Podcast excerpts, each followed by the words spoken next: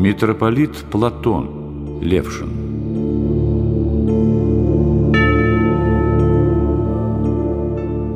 Однажды к митрополиту Платону приехал на прием священник из подмосковного села. Он хотел жаловаться владыке на нехватку прислужников в храме. Он рано приехал в Москву, волновался. Первый раз идет на прием к митрополиту, а сам-то никогда его и не видел. Чтобы как-то успокоиться перед аудиенцией, батюшка зашел в собор на литургию и встал на хорах прямо рядом с митрополитом. Перед выходом с Евангелием один из прислужников замешкался в алтаре и не успел выйти со свечой. Увидев это, сельский батюшка подумал. Видно, и у них здесь нехватка пономарей. И вдруг митрополит говорит священнику. Видишь, некому понести свечу. Возьми ты и помоги. Батюшка оглядел рядом стоящего священнослужителя в старенькой штопанной ряске и отвечает. «Не подобает. Я иерей Божий». Тогда митрополит сам взял свечу.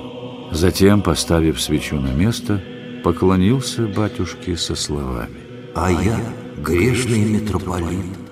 Священник уехал к себе, так и не пойдя на прием к владыке живого примера было достаточно.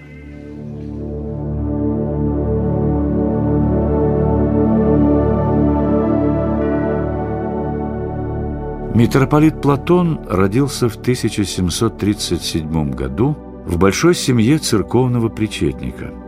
Родители старались дать детям хорошее образование – Отец несколько раз ездил ходатайствовать за будущего митрополита и его братьев, чтобы их приняли в славяно-греко-латинскую академию. Ему отказывали, ссылаясь на то, что он из другой епархии, но он продолжал ездить. Наконец, удивленный секретарь сказал, «Здесь у нас отбоя нет от священников, кои просят, чтобы их детей в школу не брали. А от тебя не можем отвязаться, чтоб твоих детей в школу определить. Будь по-твоему.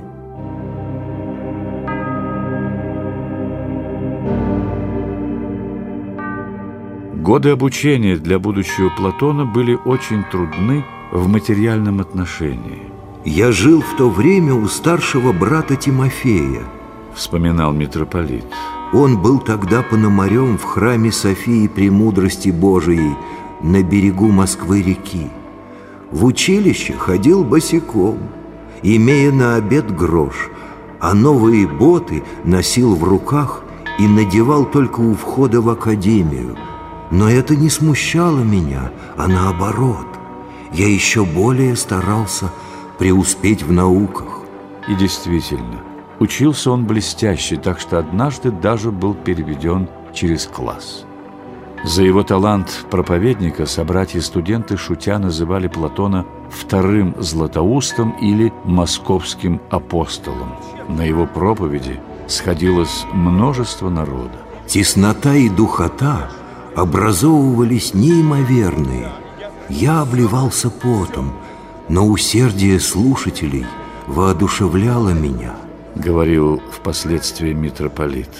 Никогда не был я так счастлив, как в это время, и никогда меня с таким усердием и жадностью не слушали, даже потом, когда я стал архиереем. Благодаря этому таланту он был замечен и императрицей. Посещая Троице Сергиеву Лавру, Екатерина услышала проповедь молодого иеромонаха Платона и настолько была поражена, что велела назначить проповедника законоучителем цесаревича Павла Петровича и придворным проповедником. Успех его проповедей при дворе был так велик, что императрица однажды сказала «Отец Платон делает из нас, что хочет. Хочет, чтобы мы плакали» мы плачем. Хочет, чтобы радовались, мы радуемся. Однако, как писал сам Платон, в производстве дел я не взирал на сильные лица и никогда не считался с тем, что мог навлечь на себя царское неудовольствие. Так, при восшествии на престол императора Павла, митрополит Платон не побоялся потребовать, чтобы во время коронации Павел при входе в алтарь снял шпагу, что произвело неприятное впечатление на бывшего митрополичьего воспитанника.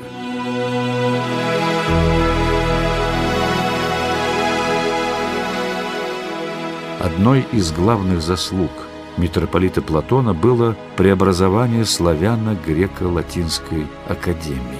Это был свой Петр Могила для Московской духовной академии. Говорят о нем историки. Один из самых просвещенных людей своего времени, он видел недостатки духовного образования и старался не скрывать, а исправлять их. Так владыка Платон выдвинул на первый план изучение греческого языка. Этим он вытеснил латинский язык, а с ним и традиции западного схоластического богословия. Ввел преподавание основных богословских дисциплин вместо латыни на русском языке. Он сам внимательно следил за учебным процессом, составляя программы, поощряя наставников и учеников. Число учащихся в академии при митрополите Платоне выросло с 250 до 1000 человек. Заботился он и о развитии в студентах духа церковности. Наиболее даровитых из них владыка выдвигал на церковное служение. Эпоха Платона стала означать для Академии одухотворение всей системы образования и воспитания.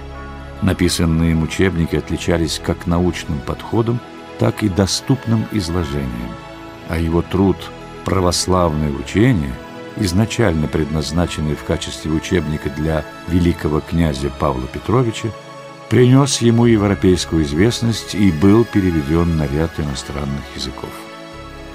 Но митрополит Платон был не только хороший педагог и талантливый ученый, он был также строгим иноком.